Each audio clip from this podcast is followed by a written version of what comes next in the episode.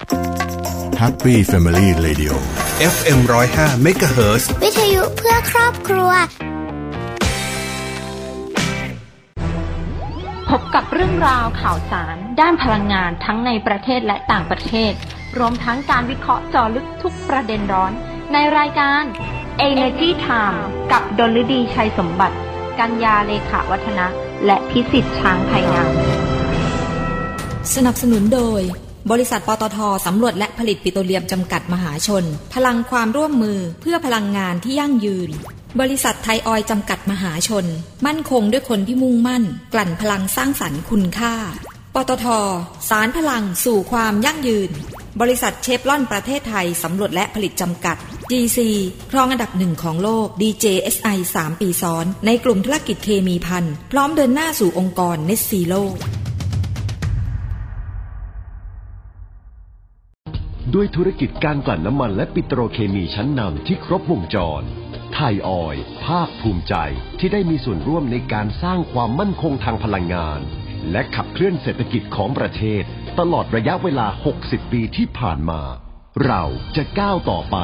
เพื่อร่วมสร้างสรรค์คุณภาพในการดำรงชีวิตของผู้คนในสังคม ด้วยพลังงานและเคมีพันธุ์ที่ยั่งยืน 60 ปีไทยออยล์เชื่อมโยงคุณค่าสู่สังคม ถ้าไม่เริ่มต้นค้นหาในวันนั้น คงไม่มีการค้นพบในวันนี้ พบแหล่งพลังงานเพื่อคนไทย ขับเคลื่อนเศรษฐกิจและทุกชีวิตให้เติบโต จะไปสุดขอบฟ้าด้วยพลัง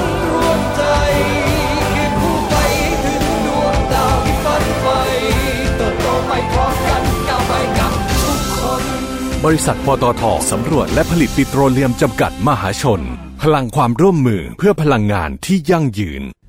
GC ต่อยอดแนวคิด Circular Living ส่งต่อคุณค่าพลาสติก เพื่อคุณภาพชีวิตที่ดีกว่า การสร้างจิตสำนึกในการคัดแยกขยะ เป็นอีกหนึ่งวัฒนธรรมที่จะส่งผลดีต่อโลกในอนาคต การปลูกฝังค่านิยมดีๆ เริ่มต้นได้ตั้งแต่เยาวชน Think Cycle Bank โมเดลสร้างความรู้ความเข้าใจให้กับน้องๆนักเรียน ตั้งแต่ระดับอนุบาลถึงมัธยม ใน 22 โรงเรียนจังหวัดระยอง เริ่มตั้งแต่การคัดแยกขยะนำขยะกลับมาใช้ใหม่ รวมถึงทดลองทำกิจกรรมรับซื้อขยะเสมือนจริง ร่วมกับโรงเรียน เป็นการฝึกวินัยการคัดแยกขยะที่มาพร้อมกับการออมเงิน เพื่อส่งเสริมให้น้องๆนำความรู้ไปปรับใช้ในชุมชนของตนเอง และเป็นอีกหนึ่งช่องทางในการสร้างรายได้ ปัจจุบัน Think Cycle Bank ได้ขยายผลและส่งต่อแนวคิดดีๆ ไปยังโรงเรียนในจังหวัดบุรีรัมย์ โดย GC ร่วมกับสโมสรบุรีรัมย์ยูไนเต็ดเพื่อร่วมกันเปลี่ยนโลกอนาคตให้ดียิ่งขึ้น GC เคมีที่เข้าถึงทุกความสุข Energy Time ข่าวพลังงานมิติใหม่ ใกล้ตัวเรา สวัสดีค่ะ ขอต้อนรับคุณผู้ฟังเข้าสู่รายการ Energy Time ค่ะ ประจำวันอังคารที่ 28 ธันวาคม 2564 อยู่กับดิฉัน เดลดีชัยสมบัตินะคะ อะ สัปดาห์นี้ก็เป็นวันอังคารสุดท้ายของเดือนธันวาคมปี 2564 แล้วก็เป็นวันอังคารสุดท้ายของปี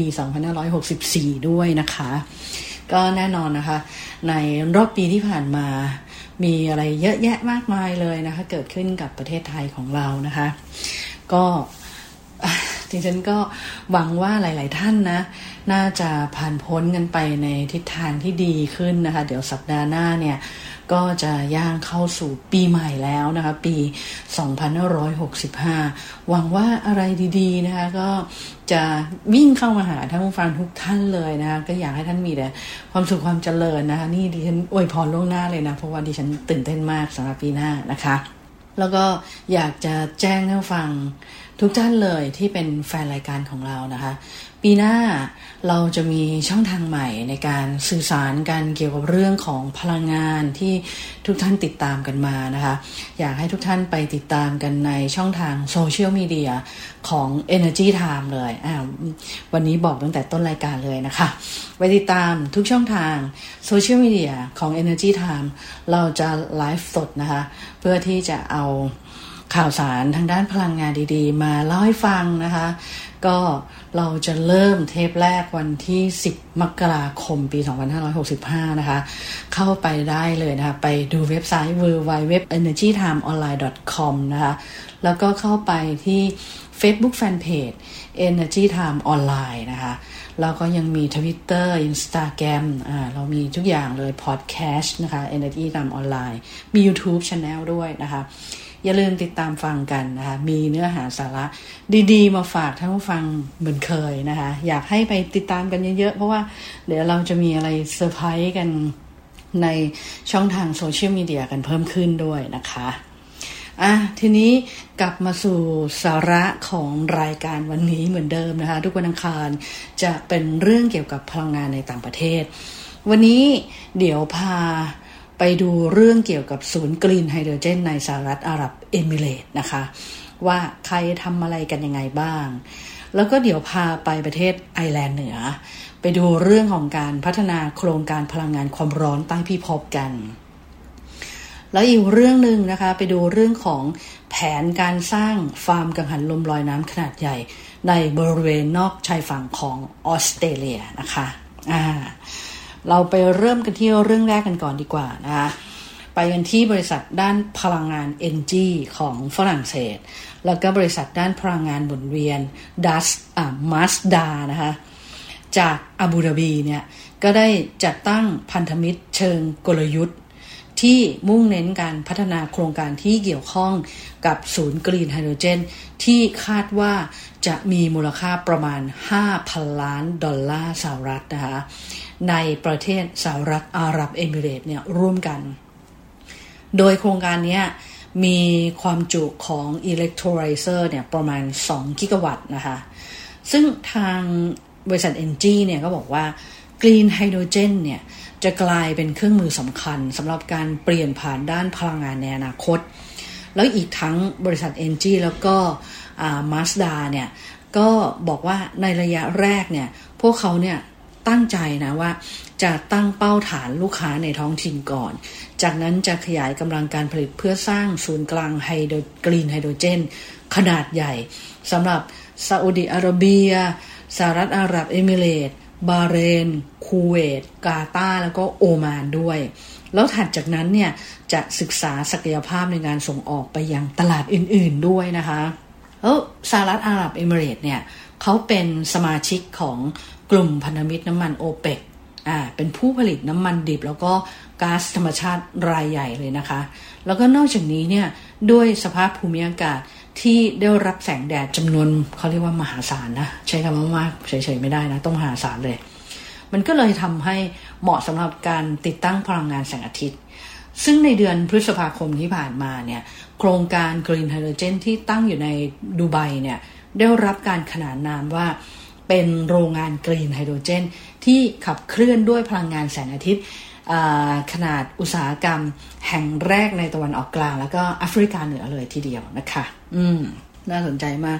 เรื่องไฮโดรเจน ตอนนี้พูดกันทั่วโลกพูดกันเยอะแล้วในประเทศไทยเนี่ย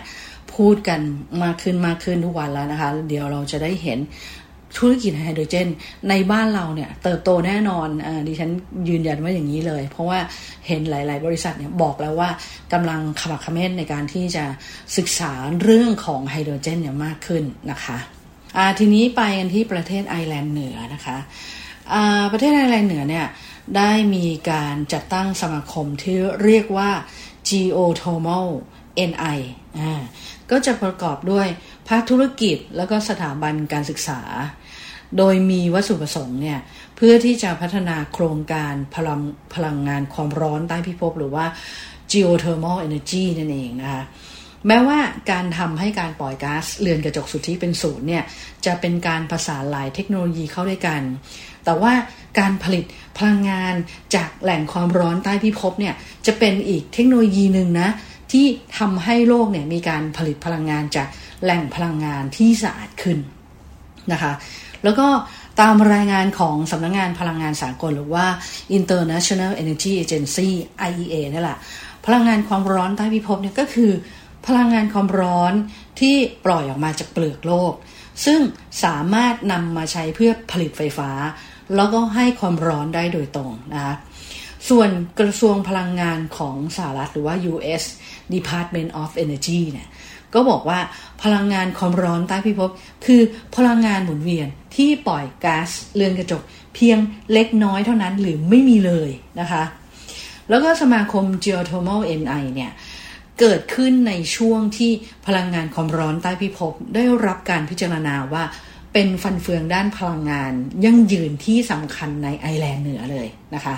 เพราะนั้นสมาคมเนี่ยเขาก็ต้องการให้มีการใช้พลังงานไฟฟ้า ที่ผลิตจากพลังงานหมุนเวียนให้ได้อย่างน้อย 70%ภายในปี 2030 โดยจะมีการตั้งคณะกรรมการที่ปรึกษาด้านพลังงานความร้อนใต้พิภพเพื่อให้คำแนะนำเกี่ยวกับจุดที่เหมาะสมสำหรับโครงการอุ้ยอันนี้ดีมากเลยนะคะ ดีมากเลย แล้วในช่วงไม่กี่ปีที่ผ่านมาเนี่ย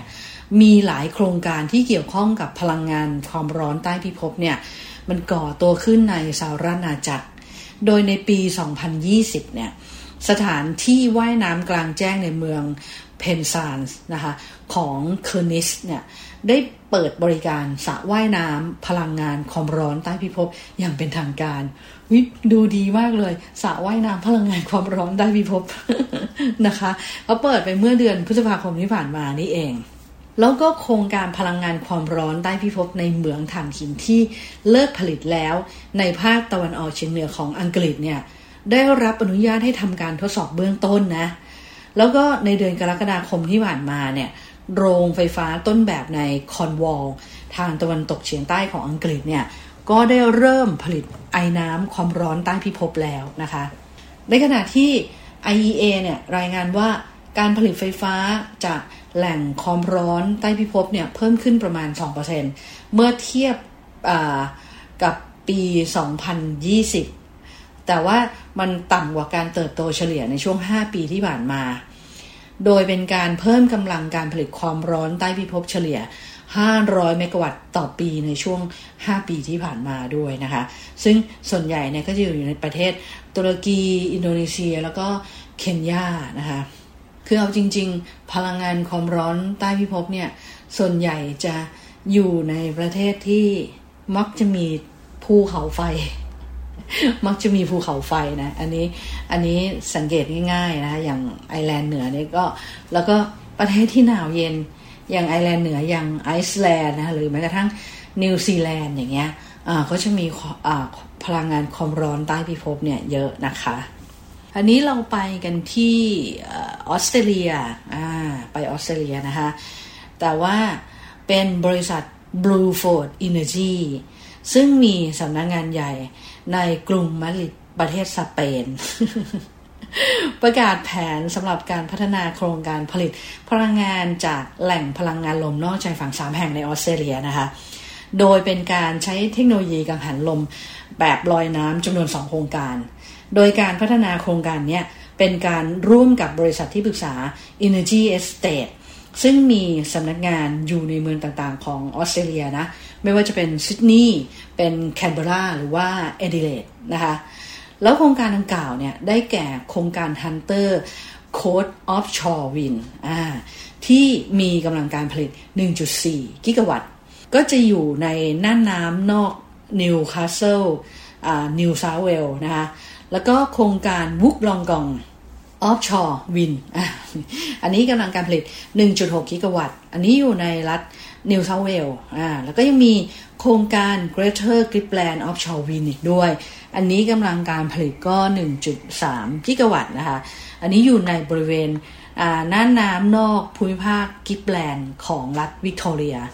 มีหลายที่เลยนะคะ เยอะมากเลยนะคะ โดยโครงการ Hunter Coast แล้วก็วูลลองกองเนี่ย จะใช้เทคโนโลยีกังหันลมแบบลอยตัว ส่วนฟาร์มกังหันลม Greater Gripland เนี่ย จะเป็นกังหันลมแบบคงที่ ซึ่ง กังหันลมนอกชายฝั่งแบบลอยตัวนะ่ะติดตั้งบนโครงสร้างลอยน้ำที่ยึดติดกับทะเลด้วยจุดยึดอะ่ะซึ่งจะแตกต่างกับกังหันลมนอกชายฝั่งแบบคงที่ ซึ่งฝังส่วนฐานไว้ที่ก้นทะเล เพราะฉะนั้นน่ะข้อดีอย่างหนึ่งของกังหันลมลอยน้ำนี่ก็คือ สามารถติดตั้งได้ในน้ำที่ลึกกว่าเมื่อเปรียบเทียบกับกังหันแบบคงที่ มันน่าจะออกไปไกลชายฝั่งมากกว่า เพราะนั้นความแรงของลมเนี่ยก็อาจจะเยอะด้วยนะคะอ่าแล้วก็ทางบริษัท Blueford Energy เองเนี่ยเขาบอกว่า โครงการพลังงานลมนอกชายฝั่งกำลังเพิ่มขึ้นทั่วโลกเลย และออสเตรเลียเนี่ยก็เป็นประเทศหนึ่งนะที่มีลักษณะภูมิประเทศเหมาะสมสำหรับการพัฒนาโครงการลักษณะนี้ แล้วจากรายงานของสภาพลังงานลมโลก หรือว่า Global Wind Energy Council เนี่ย ก็เปิดเผยว่ามีการติดตั้งโครงการผลิตพลังงานจากแหล่งพลังงานลมนอกชายฝั่ง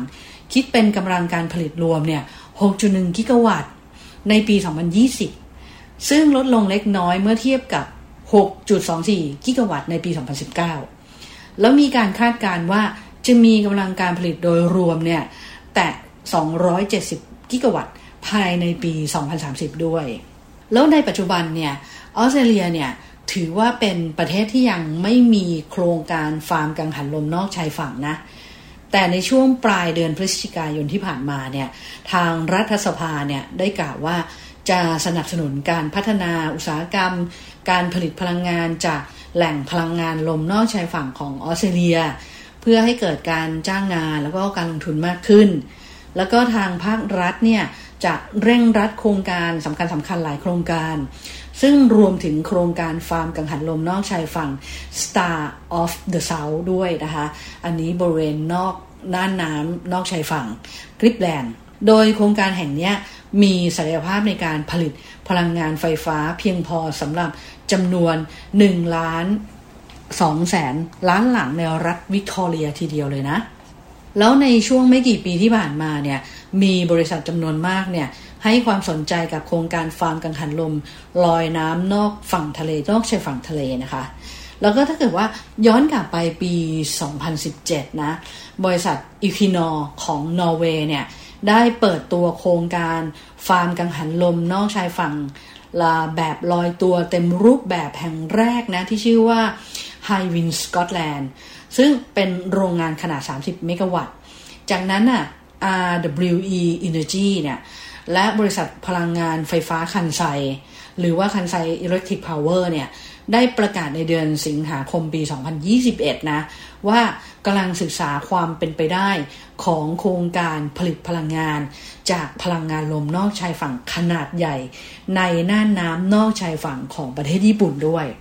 แล้วต่อมาในเดือนกันยายนปี 2021 เนี่ย บริษัทนอร์เวย์อีกแห่งหนึ่งที่ชื่อว่า Statkraft นะคะ ได้เปิดดำเนินการโครงการฟาร์มกังหันลม นอกชายฝั่งที่ใหญ่ที่สุดในโลกด้วย โอ้ แข่งกันใหญ่เลยนะคะก็เราจะเห็นได้ว่าตอนนี้เกี่ยวกับโครงการพลังงานลมนะ ก็จะเป็นพลังงานอีกประเภทหนึ่งนะ นอกเหนือจากที่ที่ฉันพูดเรื่องของ Green Hydrogen เรื่องของพลังงานความร้อนใต้พิภพพลังงานลมเนี่ยถือว่ามาเยอะมากเลยนะ โดยเฉพาะในต่างประเทศในแถบยุโรปในแถบญี่ปุ่นหรืออะไรแบบนี้นะคะ ประเทศที่ที่คือติดทะเลแล้วก็คลื่นลมทะเลแรงๆอะ่ะนะคืออย่างอย่างอย่างยุโรปเนี่ย ลมเขาแรงมากนะคะ แล้วก็เขาก็มีชายฝั่งนะ ยาวอย่างเงี้ยเขาก็เหมาะนะ ที่จะทำในเรื่องของพลังงานลมนะคะอะนั่นก็เป็นเรื่องของพลังงานต่างประเทศที่เราเอามาฝากกันในวันนี้นะคะอะเดี๋ยวพาไปดูเรื่องดีๆกันก่อนดีกว่าอะเราไปดูเรื่องโครงการค่ายนิเวศวิทยาทางทะเลภาคฤดูร้อนนะคะ หรือว่า Marine Ecology Summer Course นะคะ ซึ่ง เป็นโครงการที่ให้ความรู้แล้วก็ส่งเสริมเยาวชนให้มีจิตสำนึกในการอนุรักษ์ท้องทะเล เพื่อที่จะวางรากฐานการสร้างบุคลากรในสาขานี้ จากรุ่นสู่รุ่นนะติดต่อกันมาเป็นปีที่ 28 แล้วนะคะซึ่งโครงการค่ายนิเวศวิทยาทางทะเลภาคฤดูร้อนเนี่ยเป็นความร่วมมือระหว่างมหาวิทยาลัยวลัยลักษณ์ และสถาบันวิจัยและพัฒนาทรัพยากรทางทะเลชายฝั่ง กรมทรัพยากรทางทะเลและชายฝั่ง ร่วมกับบริษัทเชฟรอนประเทศไทยสำรวจและผลิตจำกัดนะคะ โดยจัดขึ้นอย่างต่อเนื่องเลย ปีนี้ก็เป็นปีที่ 28 ละ แล้วก็จัดในรูปแบบของออนไลน์แน่นอนคือเรามีสถานการณ์ของโควิด -19 เพราะนั้นเราก็ต้องทำให้สอดคล้องกับสถานการณ์นะคะ แต่ว่ามันจะหยุดไม่ได้ เพราะว่ามันจะเป็นการสานต่อภารกิจในการที่สร้างนักวิทยาศาสตร์ทางทะเล โดยปรับการเรียนรู้เนี่ยให้สอดคล้องกับการเรียนออนไลน์ แล้วก็สามารถสร้างประโยชน์ให้กับเยาวชนได้มากที่สุดนะคะซึ่งในปีนี้เนี่ยมีเยาวชนเข้าร่วมทั้งหมดเนี่ย60 คนจาก 22 มหาวิทยาลัยทั่วประเทศเลย แล้วรูปแบบของการจัดค่ายในปีนี้เนี่ยก็จะแตกต่างไปจากเดิมนะ ที่เยาวชนเนี่ยจะต้องไปลงพื้นที่เพื่อสัมผัสน้ำทะเล แล้วก็ไปเรียนรู้สิ่งแวดล้อมด้วยประสาทสัมผัสทั้ง 5 แต่ว่าพอโควิด -19 เนี่ยมันระบาดอยู่เนี่ยทางทีมงานผู้จัดทำเนี่ยเขาก็ต้องปรับเปลี่ยนหลักสูตรเป็นรูปแบบของออนไลน์นะคะ แต่ว่า ไม่ว่าจะเป็นการสร้างสรรค์กิจกรรมต่างๆ ของค่าย ก็ยังคงตอบโจทย์ด้านการถ่ายทอด องค์ความรู้ พัฒนาทักษะที่จำเป็น แล้วก็ปลูกจิตสำนึกในการอนุรักษ์ทรัพยากรทางทะเลได้ ไม่ต่างจากเดิมด้วยนะคะซึ่งผู้ช่วยศาสตราจารย์ ดร อมรศักดิ์สวัสดี ผู้อำนวยการศูนย์บริการวิชาการของมหาวิทยาลัยวลัยลักษณ์เนี่ย ซึ่งเป็นหัวหน้าโครงการค่ายนิเวศ วิทยาศาสตร์ทางทะเลภาคฤดูร้อนปีที่ 28 เนี่ย ก็บอกว่า เออความท้าทายของค่ายในปีนี้เนี่ย ก็คือคือทำยังไงในการที่จะปรับการเรียนการสอนเนี่ย ให้เข้ากับบริบทของการเรียนออนไลน์ โดยที่ยังคงสามารถให้ความรู้แล้วก็ส่งเสริมให้เยาวชนเนี่ยตระหนักถึงความสำคัญในการนำองค์ความรู้เนี่ยเข้าไปบริหารจัดการ ดูแลฟื้นฟูแล้วก็ อนุรักษ์ทรัพยากรทางทะเล เพื่อที่จะรักษาสิ่งแวดล้อมทางทะเลเนี่ยให้คงอยู่สืบไปได้อย่างมีประสิทธิภาพทำให้ทัดเทียมกับการเรียนการสอนในห้องเรียนนะคะ แต่ว่าไฮไลท์ของค่ายในปีนี้ก็คือการจัด Special Talk อ่าที่นำวิทยากรแล้วก็ผู้เชี่ยวชาญในวงการวิทยาศาสตร์ทางทะเลระดับประเทศเนี่ยมาร่วมพูดคุยแล้วก็แชร์ประสบการณ์ต่างๆ ให้กับเยาวชนในทุกวันพุธด้วย โดยหัวข้อในแต่ละสัปดาห์เนี่ยจะเป็นเรื่องที่อยู่ในกระแสสังคม แล้วก็แปลกใหม่แล้วก็ทันสมัยต่อสถานการณ์ในปัจจุบันนะ อย่างเช่นการบริหารจัดการทรัพยากรทางทะเลในยุค disruption นะทิศทางงานวิจัยวิทยาศาสตร์ทางทะเล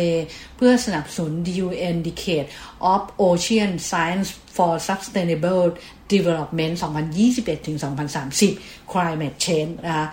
ทะเลที่เปลี่ยนไปกับ marine science ที่เข้มแข็งเป็นต้นอ่ามันก็จะทำให้เยาวชนเนี่ยได้รับองค์ความรู้จากประสบการณ์ทำงานนะแล้วก็การลงพื้นที่ทำการวิจัยของวิทยากรโดยตรงเลย ตลอดจนมีส่วนร่วมในการที่จะแลกเปลี่ยนความคิดเห็น แล้วก็กลายเป็นโอกาสเรียนรู้ใหม่ ๆ ให้กับเยาวชนนะแล้วที่สำคัญเนี่ยคือมีการเผยแพร่ผ่านช่องทางออนไลน์ต่าง ๆ ของค่ายเนี่ยให้คนภายนอกเนี่ย ได้ติดตามย้อนหลังด้วยนะคะ แล้วนอกจากนี้เนี่ยยังมีการสอนออนไลน์กึ่งปฏิบัติการ เพื่อสาธิตเทคนิคและฝึกปฏิบัติจริงจากผู้เชี่ยวชาญ เช่น การจำแนกตัวอย่างสัตว์น้ำการเก็บรักษาตัวอย่างกลุ่มสัตว์ ไม่มีกระดูกสันหลัง แล้วก็มีกระดูกสันหลัง การถ่ายรูปตัวอย่างเพื่อใช้ในงานวิจัย สลับกับกิจกรรมอบรมนะคะเพื่อกระตุ้นการมีส่วนร่วมในกระบวนการเรียนรู้ ตลอดจนได้พัฒนาทักษะในการคิดติดตั้งโจทย์ปัญหา วางแผนการทดลอง การเก็บแล้วก็วิเคราะห์ข้อมูลด้วย และรวมถึงสรุปผลการทดลองแล้วก็นำเสนอผลงาน ผ่านการทำโครงการวิจัยแบบกลุ่มอะที่เขาจะมีอาจารย์ที่ปรึกษาดูแลอย่างใกล้ชิดเลยนะ แล้วที่สำคัญนะ สิ่งที่เยาวชนจะได้รับจากค่ายนี้ก็คือ การสร้างเครือข่ายการทำงานของนักวิทย์ทางทะเลในอนาคต ระหว่างเพื่อนนักศึกษาในรุ่นเดียวกัน และรุ่นพี่ที่จบจากค่ายนี้ ซึ่งกระจายอยู่ในหลากหลายสายอาชีพทีเดียว เพื่อฟื้นฟูและอนุรักษ์ทรัพยากรทางทะเล แล้วก็ของประเทศตามแนวทางที่น้องๆเนี่ยเขาถนัดต่อไปนะคะ อืมอะอีกเรื่องหนึ่งนะคะ คุณอัธพลและพิบูลประธานเจ้าหน้าที่บริหารและกรรมการผู้จัดการใหญ่ของบริษัทบตทจำกัดมหาชนก็ไปรับมอบประกาศนียบัตร รับรองการเป็นสมาชิกแนวร่วม ต่อต้านคอร์รัปชันของภาคเอกชนไทย ต่อเนื่องเป็นสมัยที่ 3 จากงาน Thailand 11 National Conference of Corrective Action Against Corruption นะคะโดยรวมพลังธุรกิจโปร่งใสใส่ใจคอร์รัปชันซึ่ง จัดโดยโครงการแนวร่วมต่อต้านคอร์รัปชันของภาคเอกชนไทย เพื่อเป็นการตอกย้ำถึงการยอมรับในการดำเนินธุรกิจอย่างมีธรรมาภิบาล แล้วก็ยึดมั่นในหลักการกำกับดูแลกิจการที่ดีของปตท ที่มุ่งมั่นดำเนินงานด้วยความโปร่งใส แล้วก็มีกระบวนการทำงาน เพื่อป้องกันการทุจริตและคอร์รัปชันในทุกขั้นตอนเลยนะคะซึ่งโครงการแนวร่วมต่อต้านคอร์รัปชันของภาคเอกชนไทยเนี่ยก็มีวัตถุประสงค์ เพื่อที่จะสร้างความร่วมมือของภาคเอกชน ในการแก้ปัญหาทุจริตคอร์รัปชันของอสังคม แล้วก็ระบบเศรษฐกิจของประเทศนั่นเองนะคะ แล้วอีกหนึ่งรางวัลนะคะปตทเขาก็รับรางวัล Thailand Energy Awards 2021 จากโครงการระบบผลิตและส่งจ่ายก๊าซชีวภาพจากฟาร์มสุกรระดับชุมชนด้วยโดยคุณนพดลปิ่นสุภาประธานเจ้าหน้าที่ปฏิบัติการกลุ่มธุรกิจใหม่และโครงสร้างพื้นฐานของบริษัทปตทจำกัดมหาชนในฐานะเป็นผู้แทนปตทนะคะ ก็ไปรับรางวัล Thailand Energy Awards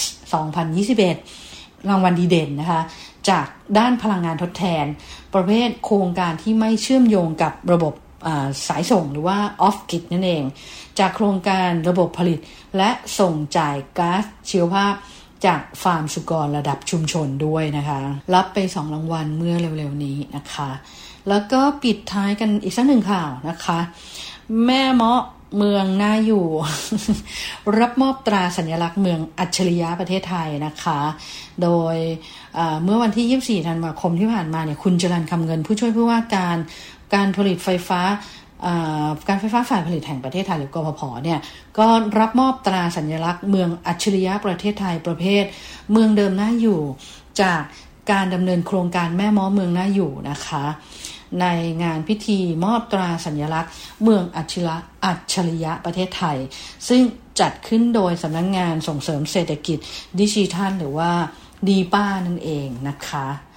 ซึ่งโครงการแม่ม้อเมืองน่าอยู่จังหวัดลำปางเนี่ย ก็เป็นการมุ่งเน้นความร่วมมือระหว่างกฟผชุมชนอำเภอแม่ม้อ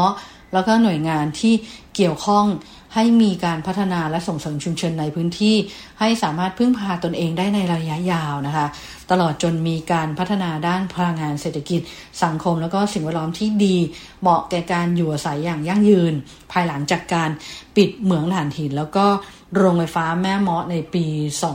2594 ไปแล้ว ผ่านการดำเนินการ 3 แนวทางนะ ก็จะมีด้านพลังงานอัจฉริยะ หรือว่า smart energy ด้านเศรษฐกิจอัจฉริยะ หรือว่า smart economy และด้านสิ่งแวดล้อมอัจฉริยะ หรือว่า smart environment นะคะ ซึ่งโครงการแม่ม้อเมืองน่าอยู่เนี่ยเป็นหนึ่งใน 5 เมืองนะ ที่ได้รับมอบตราสัญลักษณ์ เพื่อรับรองการเป็นพื้นที่พัฒนาเมืองอัจฉริยะของประเทศไทย ประเภทเมืองเดิมน่าอยู่ด้วยนะคะ แล้วก็ยังเป็นส่วนหนึ่งของแนวคิดการพัฒนาจังหวัดลำปาง ก้าวสู่การเป็นลำปาง Smart City ด้วยนะคะนั่นก็เป็นเรื่องราวดีๆ ที่เรานำมาฝากกันในวันนี้ วันนี้เวลาหมดแล้วค่ะ ต้องขอลาท่านฟังไปก่อนนะคะ สวัสดีค่ะ Energy Time ข่าวพลังงานมิติใหม่ ใกล้ตัวเรา พี่ก๊อตจิขอเชิญชวนน้องๆ ร่วมสนุกกับกิจกรรมวันเด็กกลุ่มปตทพลังเล็กสร้างอนาคต ชิงรางวัลแท็บเล็ตตุ๊กตาก๊อตจิและอื่นๆ รวม 1,400 รางวัล เพียงโพสต์คลิปสั้นๆ พลังเล็กที่จะสร้างอนาคตในแบบฉบับของน้องๆ ลงโซเชียลมีเดีย แล้วแนบลิงก์ผลงานส่งมาที่ w w w วันเด็กกลุ่มปตท .com เข้าไปดูรายละเอียดเพิ่มเติมได้ที่ w w w วันเด็กกลุ่มปตท .com มาร่วมสนุกกันเยอะๆนะครับ ติดตามรับฟังรายการ Energy Time ได้ทาง สวท FM 105 MHz ทุกวันจันทร์ถึงศุกร์ เวลา 19นาฬิกา30 นาที ถึง 20 นาฬิกา และสามารถรับฟังรายการย้อนหลัง พร้อมติดตามข่าวสารพลังงานมิติใหม่ใกล้ตัวเรา ได้ทางเว็บไซต์ www.energytimeonline.com สนับสนุนโดย บริษัทปตทสำรวจและผลิตปิโตรเลียมจำกัดมหาชน พลังความร่วมมือเพื่อพลังงานที่ยั่งยืน บริษัทไทยออยจำกัดมหาชน มั่นคงด้วยคนที่มุ่งมั่น กลั่นพลังสร้างสรรค์คุณค่า ปตท สารพลังสู่ความยั่งยืน บริษัทเชฟลอนประเทศไทย สำรวจและผลิตจำกัด GC ครองอันดับหนึ่งของโลก DJSI 3 ปีซ้อน ในกลุ่มธุรกิจเคมีพันพร้อมเดินหน้าสู่องค์กร Net Zero